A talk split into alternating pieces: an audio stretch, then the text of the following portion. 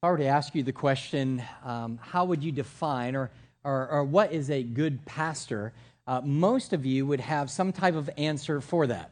And you would probably answer that in one of two ways. You'd, be, you'd probably answer it based on first past experience. That is, that you might look to a pastor that you knew at one time, maybe growing up, that had a huge impact in your life. And you might look back at that individual because of the impact they made on you and, and say to yourself, that is a good pastor. Or it may be that you don't look to the past experience, but rather you look at the present need that you have right now. For example, if, if somebody is here and they're struggling with their marriage, or they're struggling with their finances, or whatever it is, and, and, and a pastor is somebody who's going to help them through that difficulty. Maybe it's somebody who has lost a loved one and, um, and, and their, their, their, their hearts are they're grieving and, and, they're, and they don't know what to do. And a pastor is just simply there with them. And then he walks them through that grieving process. For an individual who might be grieving, that is ultimately for them in the present what would make a good pastor. But even though we define a good pastor in different ways, whether through our past experience or whether through our present need, there's probably one way we ought to be defining what a good pastor is, and that is through what? The, the Word of God, right?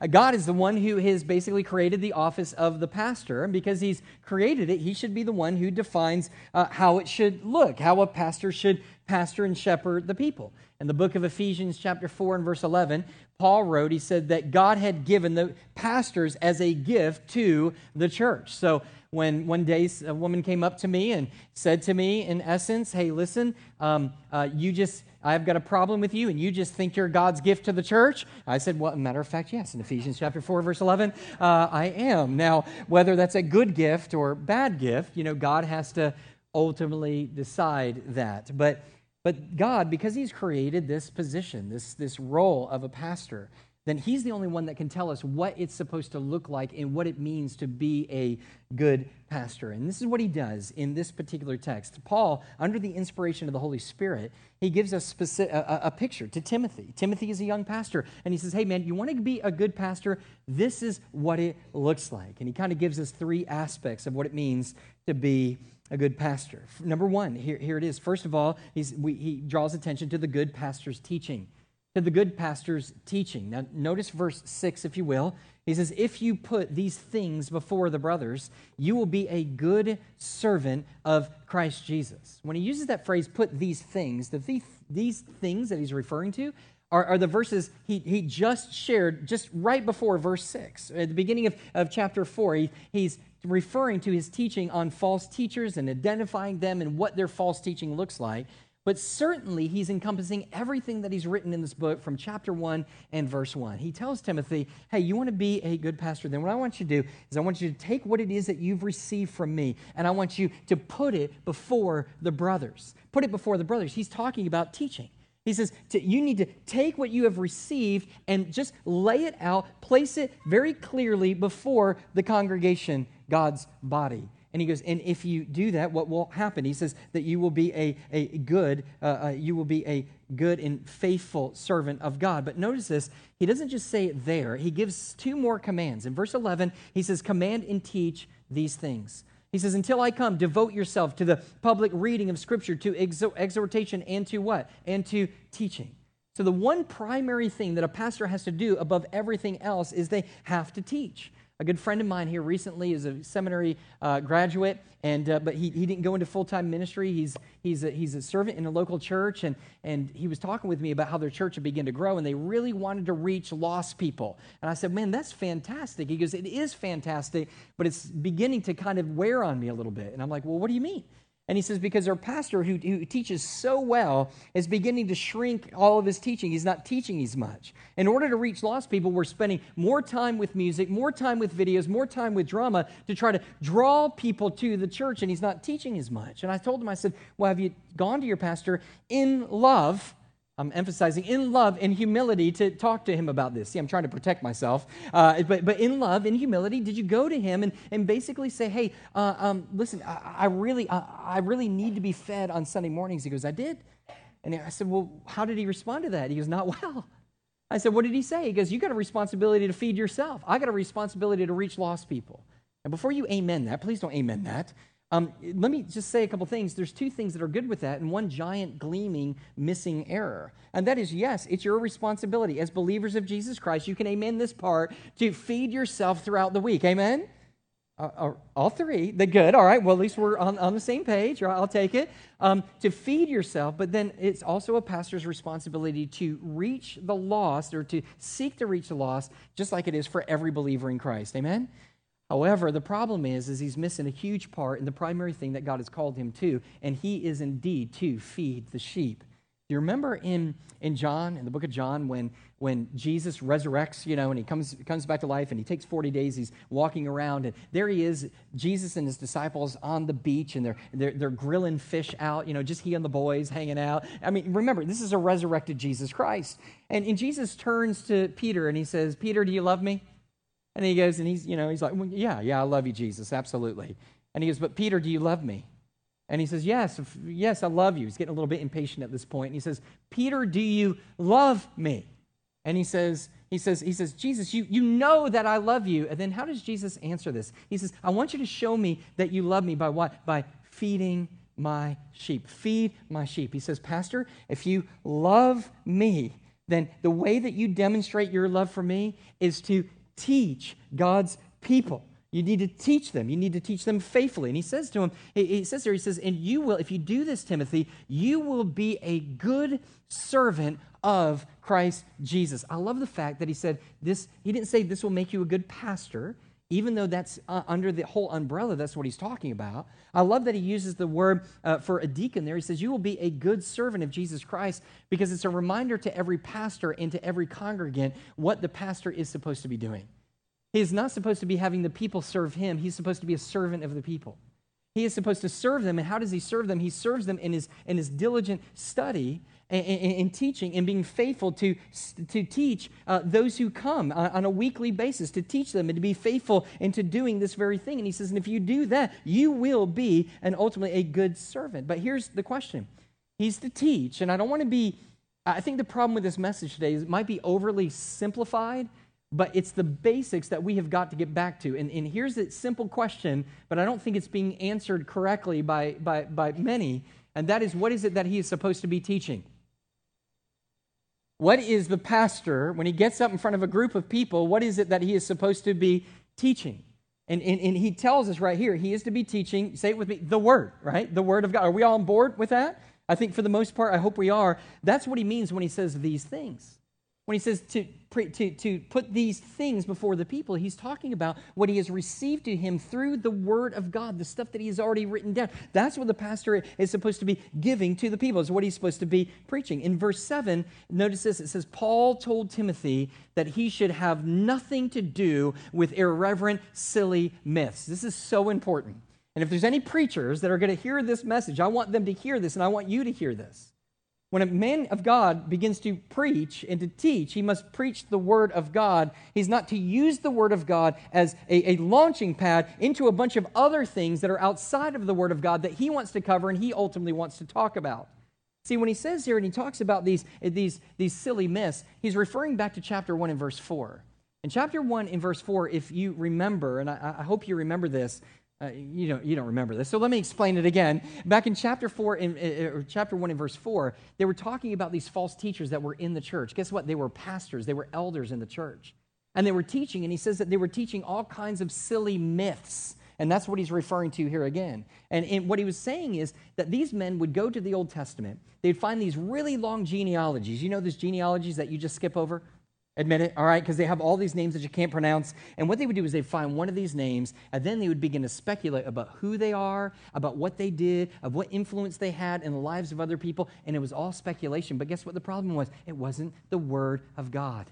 And so, for most of the time, they were using a little bit of the Word, but they were spending the majority of their time outside of the text of Scripture. Look, there is a difference between preaching good stuff and God stuff. Do you know the difference between that? There are a lot of good stuff that I could be preaching on this morning, and some of you might really, really like it. Like if I were to sit there and say, Man, I'm going to teach you five ways to demonstrate your love towards your wife, the ladies would be like, Preach it, right? And if I were to get up and say, and I'm going to teach you five ways to teach your toddler to, to, to, to, um, to, to use the big potty, people would be like, Yes, I've been looking for this. He's like 16 and we're still working on this Right? Please give us, this is good stuff. And what I would say to you is there's nothing inherently wrong with any of that, is there? Nothing wrong. It can actually be helpful. If you need help with the potty thing, go, go to my wife and a lot of other women. They've got a lot of experience in, in this particular area. There's nothing wrong with it. Here's the problem it's just not what we're commanded to do. What we're commanded to do is to preach the text of Scripture. I want to say this because I understand even this text this morning that some of you have come and you look at a text like this and you think, what's the immediate application? How does this apply to me? We've got to come to the point that we understand that all of the Word of God is profitable. Every single bit of it. And this is God's word. And when we jump into the God's word, sometimes it takes some discipline, not only on the preacher, but also on the hearer, to be able to sit there and to be able to work through this text and to know what it is that God is speaking. Because the, the conviction of mine, and I hope it's the conviction of yours, is that when we get it right, when we get the Word of God right and when we're proclaiming it correctly, reoralizing the text of Scripture, and when we get it right according to the authorial text in which it was originally written by its author and by its heavenly author, then guess what? God is speaking. God is speaking. And he wouldn't say anything in that moment any more or any less than what was being preached at that moment. That's why the text of Scripture is so important. And that's why God has called a man of God to be able to preach the Word of God. Let me, let, me, let me give you a hint. Whenever a preacher is spending more time teaching information that comes from outside of the Word of God that he does directly from the Word. Now, that doesn't mean not referencing authors, referencing history, referencing those things, but when the bulk of his time is spent out of the text of Scripture, rather than within the text of Scripture, he's taking liberties he simply has not been given by God. The only authority that a preacher has is to stick with the text is to stick with it, is to be able to, to preach it. But here's the bottom line. I think, it, it, oh, and look at what he says in verse 14. In verse 14, he alludes that if he doesn't do this, if he's not preaching the text of Scripture, if he's not being faithful to teach the Word of God, then not only is he failing in his calling, but he's also failing in, in his giftedness, to apply his giftedness. Uh, but look at verse 14. He says, Do not neglect the gift that you have, which was given you by prophecy when the council of elders laid their hands on you. He, he's speaking of the gift of teaching and preaching. If God calls a preacher, remember the one uh, aspect that he has to do. He must be able to teach and to defend the faith. We learn that in the qualifications for an elder. Well, he's got to be able to preach it, he's got to be equipped to do it. And if he doesn't preach it, neither is he being obedient to his calling, or is he practicing the gift of teaching that God has given him to be able to edify and to be able to build up the church. So he's got to preach the word. But let's be honest, he can't preach the word unless he what? Knows the word. He's got to know the word of God. Now, it's hard for somebody to preach something that they know absolutely nothing about. Have you ever done that? I do that all the time with the children, right? They're like, How do you put this together? How do you fix this? Listen, I can't fix anything. You need to understand that. If it comes, it's kind of like at our house, we don't have dad's tools, we have my wife's tools. All right, that's, that's how it works. They're like, Hey, daddy, can you fix this? But my children think that I can. And that's awesome, right? And so I sit there and they go, Daddy, don't worry, Daddy can fix this. Don't worry, Mama. And they bring it to me and it's like in, it's in shambles. And I'm like, honey, I think that we can fix this. Don't you worry about it. Daddy's going to take it. Just go away for a little while. Honey, can you help me with this? And so, uh, and, and so we just kind of put it together. But sometimes it's hard to teach something that you don't know how to do yourself. So if he's going to teach the Word of God, he must know the Word of God. And Paul demonstrates here that Timothy was a man who knew the Word. And he knew it for two specifically different ways. Notice that next phrase. He says, being trained in the words of faith and of good doctrine that you have followed. Let me break that up for you just a little bit. I think that first part, when he says being trained in the words of the faith, I think that's a reference to his upbringing with his mom. His grandmother was Lois, his, his mother was Eunice. And we know from Timothy that he raised up, and his father was lost, but his, his mom and dad, or his, his mom and his grandmother were God-fears. And he was introduced first to the Word of God and to the attributes of God and to the person of God and what it is that uh, God's will, all by mom and grandma. Let me just say this Moms, do not ever underestimate the impact that you have on your children in taking them and teaching them the very simple things of God that are forever true that He loves them, that He cares for them, that He has a will for them, always pouring that in. And that made an impact, so much of an impact that Paul recognizes that that was a part of this future preacher's training. That's pretty intense. And then not only there, but I think it's also his continued training. He says, being trained in the words of the faith. And the reason why I said trained, because that word trained means nourished. which means it speaks of, of a child who is being nourished from his mother's milk. And so that's why I think that he's talking about his mom and his grandmother. But secondly, he went beyond that. And if you, if you look at the scriptures there, he talks about the idea of, of specifically the idea of, of being trained in the doctrine, in the good doctrine. And that would have been that he went beyond those basic things. Look very carefully. Mom, wonderful, awesome. Learn everything she has to teach you. But we have to move beyond that to deeper things of the Word of God if we're going to be faithful in teaching it. So he had training and he trained underneath the Apostle Paul. So he's training under those doctrines. But here's the most important thing that he says about it he says that you have followed. Literally, you could translate that sentence, what you yourself have really digested. Let me tell you something. I, I want to thank every one of you this morning for allowing me to be your pastor. Because the time that I have to go into uh, the study each week, hours and hours and hours upon study, has been the key to my sanctification. And what I realize is when I'm in that study, I'm not looking for a sermon. I'm not sitting there going, oh no, time is coming. I've got, to, I've got to look for a sermon, so let me study God's word. What I've learned to do by your grace and by the mercy of God, you being gracious people, is I study the word of God, therefore I preach. I've gone into the Word of God and I get to study, and that gets to work in me, and it gets to change me, and I begin to understand what God is saying. And then I have the privilege to be able to come. And just to me, preaching is more of just a testimony of this is what God has said, and this is how it's impacted me. How now will it impact you? And there's an aspect of that preaching that is coming apart, and this is who he was. Preaching and teaching, let me say this, are hard work. Now, you guys know, you've been, if you've been here for any period of time, you know that I'm not the bright, brightest guy in the world. All right, you, you know that. For some reason, sometimes people think I am. Let me remove all doubt. I am not very bright. All right, I would never allow you to know my SAT score, ever ever. All right, I, I, I will die with that secret. Okay, I mean it is so bad. They're like, hey, did you get up into the thousands?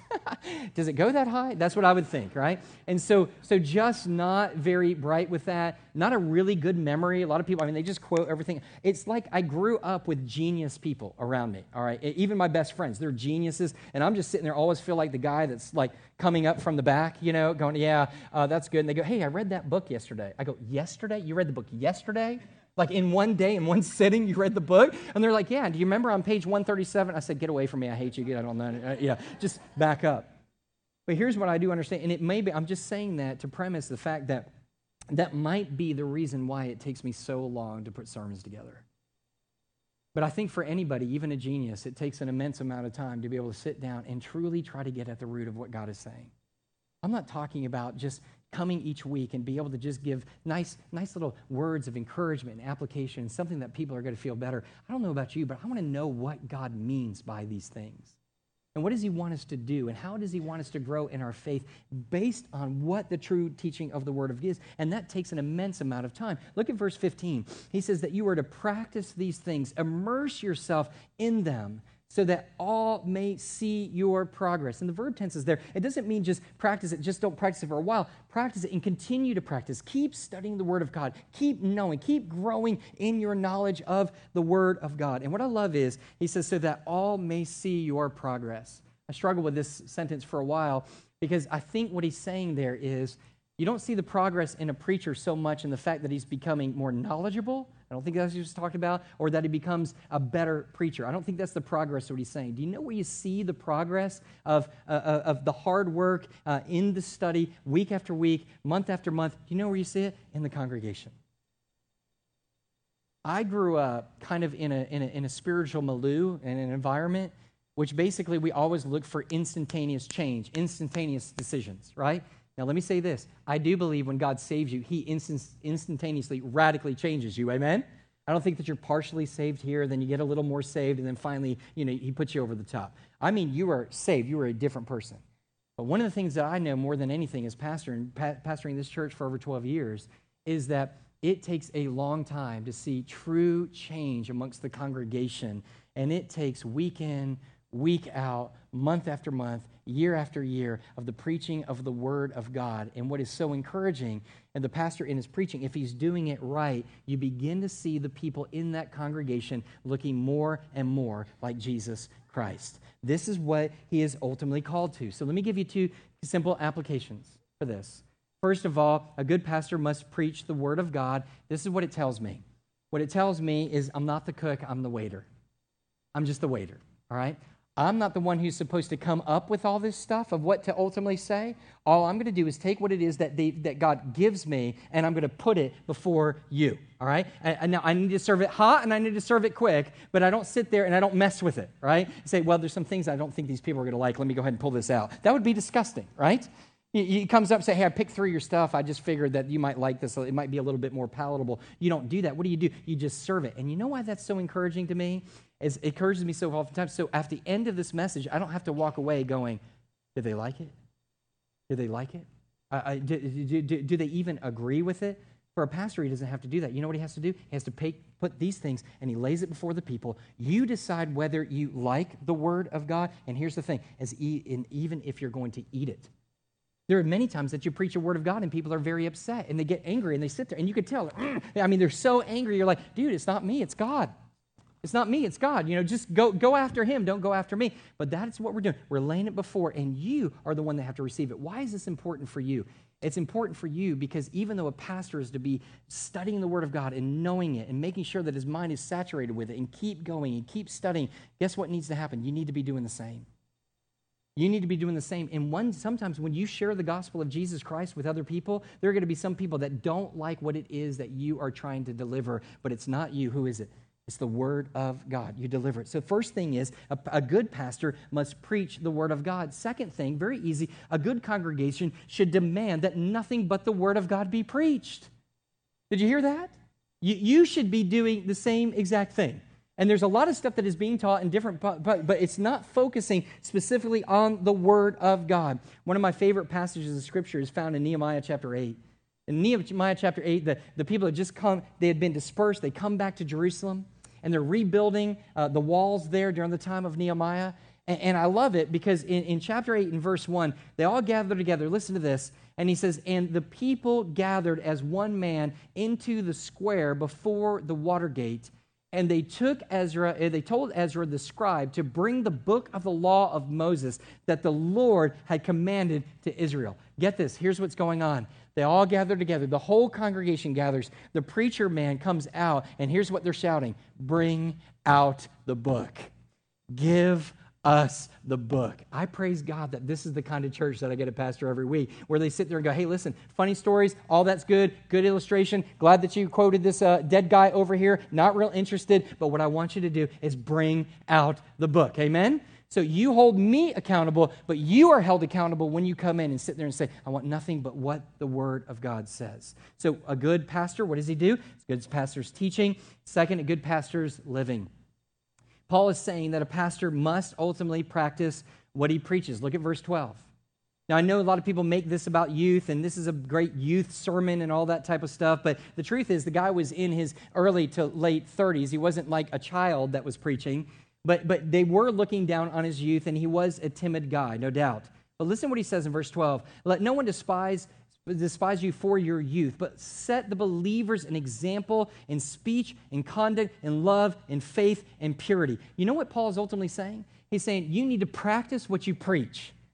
As a pastor, a good pastor, he's not only calling the people to what the Word of God says, he must live it out the best that he possibly can through the power of the Word of God. He must constantly be changing. Now, how do we do that? Well, he says, look at the next sentence, uh, go back up. He says, rather train yourself for godliness. Now, the word godliness there is, is, is found 15 times in the New Testament. Nine of those times is found right here in this book. So, this is something that Paul is really trying to drive home this idea of godliness. Godliness, what is it? Let me just give you a simple understanding of it.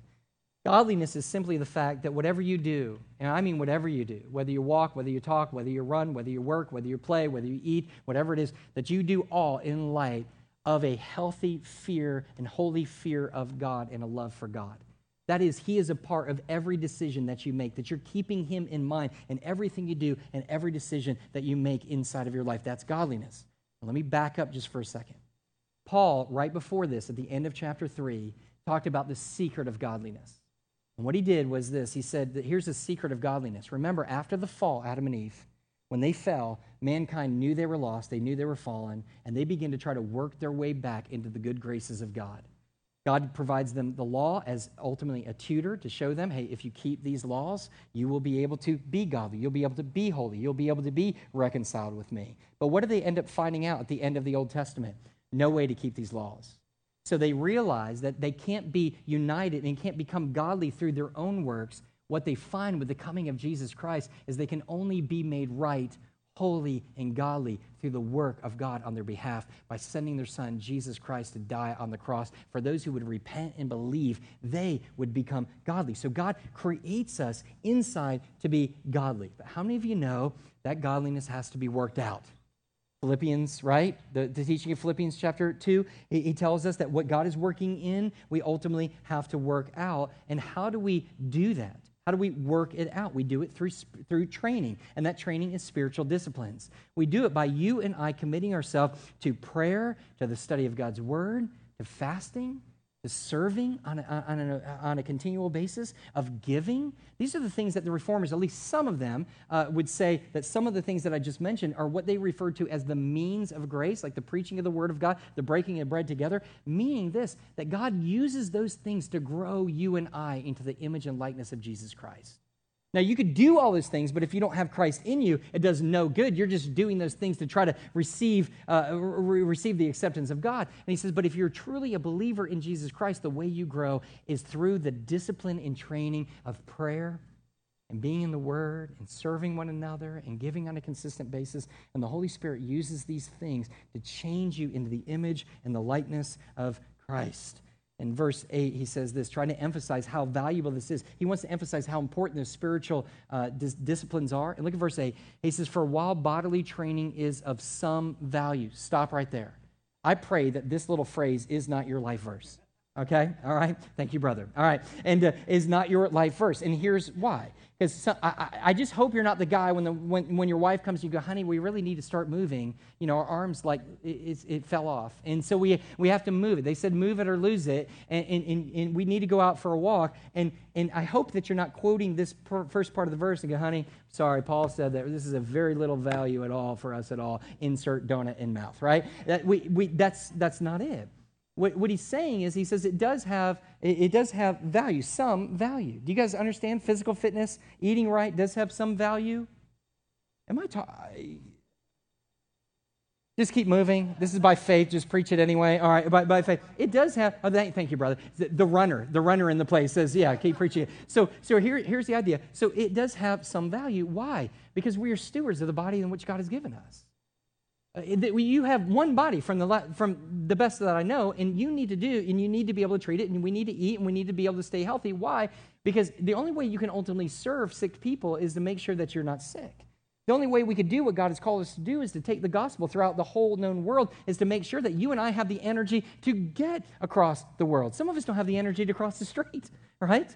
And so he says, look, there's value in this. Here's the problem. He's making the point because this has been overemphasized in the culture that they were. In the culture that they were, they were all about bodies like mine and um, an extreme, an extreme physical fitness. Quit looking at me. And so, extreme physical. I did it myself. All right, physical fit, sucking stomach, and physical fitness. Right. And so they're all about this. And he's sitting there going, "You are putting way too much time. You are putting way too much energy on these physical things." Why? Because they only have some value. The moment that you die, all of that carb counting and miles and push ups do you no good anymore. Where you need to put your time is that which is ultimately lasting. And what does he say? He tells us through the scriptures, he says, he says, all that training, godliness, that is disciplining yourself to pray, studying the word of God, giving, serving, is of value in every way as it holds promise for this present life and also for the life to come. The saying is trustworthy and deserving of full acceptance. What do we do? You and I. Look, it's not just a believer. A believer, he says, look, you need to live out what it is that you're doing. You do what you're preaching. You do that through these spiritual disciplines. But let me ask you does anybody here think he's only speaking to preachers? Every one of us. How are you doing with that? How are you doing in your study of the Word of God? How are you doing in prayer every day? How are you doing consistently in your giving? How are you doing in these particular areas? What kind of grade would you give? And you know what I think someone, let me caution you with this. Someone would be like, hey man, I'm really good at praying, dude. I get an A in that, but I'm just not so good at studying the Word of God. Anybody like that here? Or I'm really good at studying, but I really struggle in prayer. Let me warn you with that. Because I hear that a lot. Some people go, hey man, uh, I'm really good at serving, but not real good at the giving, or great at giving, but not really serving. God wants us to be well rounded in our health, does He not? It's kind of like, have you ever been to a gym? Don't, don't answer that. Have you ever been to a gym? You go, because I understand what the answer is after, you know, the physical health talk we've had. But you go into the gym and you will find a guy that's in every gym. He is monstrous from here up. Monstrous. I mean, he is just, I mean, he is Hulk Hogan. He is the Hulk. He is all of these guys all, roll, all rolled up into one. And you're like, dude, that guy is unbelievable. And he wears these baggy sweatpants. And the reason that he wears these baggy sweatpants is because underneath those sweatpants are flamingo legs. All right, that's what he's got. And if, if you were to see him, it would be like a bird just kind of just doing, doing this thing across. He's got this huge upper body. What, what God is calling you to do is you may be faithful in certain areas, but God wants us to be well rounded in all these things. Study of the Word of God. Are you in the Word of God each and every day? Are you praying consistently every day? Are you giving consistently? Are you serving consistently? He says, why? Not, it's not going to make God love you anymore, but what it's going to do is God's going to use those as a means to grace to change you more and more in the image and likeness of Christ. Gonna, these are ways that he will continue to exchange or, or extend his grace to you and ultimately to me. And this is, this is the idea. He sits, there and he says, Look, there's just limited value in all of this, but where we need to face, where the pastor needs to focus his attention on, are these spiritual disciplines. Now, why is all this? Look at verse 10. I'm going to finish up with this, and everyone said amen. Verse 10 and verse 16, two of the most difficult passages, but I'm just going to sum it up for you uh, here. Look at verse 10. This is why. This is the good pastor's task. By the way, this is your task as well the reason that he's preaching the word and being faithful, and then he's also living out and training himself through the spiritual disciplines is for this very reason. Look at verse 10. For to this end we toil and we strive because we have our hope set on the living God. The reason we're doing is because we know that Jesus, our Lord and Savior, is going to come again. Amen? Do we agree with that? And I don't know about you, but I want to be found faithful. I may be one talent that He's given me, but I don't want to bury it. I want to use it for the glory of God. And what do we do when we use our gifts and abilities? He says there, He says, for, He says, who is the Savior of all people, especially of those who believe. He's not talking about universalism because Paul doesn't teach universalism. But what we'll find is He's talking about this. He says, when you when you are preaching the word and when you are living out the word, and those things come together, it's a sweet spot. You know what that sweet spot is? It makes your witness irresistible. You know as well as I do, if you and I just go around and we begin to just tell people the gospel and everything, but we're living a life completely inconsistent with the gospel, people recognize what that is. They want nothing to do with it. If a person sits around and some people say, well, that's why I don't share my faith, I just try to live it out. Yeah, and that's why people end up converting to, to, to, to uh, uh, what, what some other religion because they don't know that the hope that's in you is because of Jesus Christ. The way that you're living is not because you're a Hindu. You are living the way you are because you hope that you have in Christ. When you and I are teaching very clearly the Word of God and we encompass that with the living of the gospel and living that out, that's when we begin to see more and more people come to faith in Jesus Christ. In verse 16, he says it this way Keep a close watch on yourself and on the teaching. Persist in this, for by doing so, you will save both yourself and your hearers. Again, he says saving yourself, but in context, here's what he means. It means that as we continue to persevere, this is the teaching of the church, not once saved, always saved. Let, let me explain that. That's not really once saved, always saved, unless you are truly born again. All right? If you're truly born again, nobody can snatch you out of the Father. You truly are born again forever. The actual teaching of the church historically has not been that wording, it's been the perseverance of the saints. That is, for those who continue in the faith until the end, can be secure that their salvation will be completed in Jesus Christ in the day in which he comes. That's what he means by saving himself. But then when he talks about saving others, we can't save anyone else. But once again, we believe that the preaching of the gospel, that Jesus Christ came to die for sinners, and those that repent and place their faith in him will indeed be born again. When we proclaim that, and not only are we saying it, but we're living it out, and we see the evidence of your life and my life change in the image of likeness of Christ, that's when things really begin to happen. So let me ask you, how are you doing with this? I'm going to ask our brother to come. You come. How, how, how are you doing with this? Men, are you in the Word of God? Are you praying for your children? Are you learning each day and each week and each month? And here's, here's what breaks my heart. I just, I, I got to tell you, I, I wonder how many times the scripture brings us back to the same point. And here it's explicit, not only for pastors, but for all believers in Jesus Christ, that this ultimately is required. And it sounds mad because once again, there are some of you who are sitting here today and you're like, well, maybe one day I'll start to study, or yeah, I need to, or yeah, I feel good. What is keeping you from taking part in these spiritual disciplines? What I want you to do today is, by your grace, if you're a believer in Jesus Christ, to sit there and sit back and go, God, I know that one day you are coming, and I want to be a part of the task that you've given us. Uh, so I'm committing myself today to teach the truth of God's word, which means I must be in it, and to practice these spiritual disciplines that are found within the word of God so I can be a part of what it is that you're doing in the world around us. Let's pray together. Dear Jesus, we love you. We thank you. God, I thank you for all who are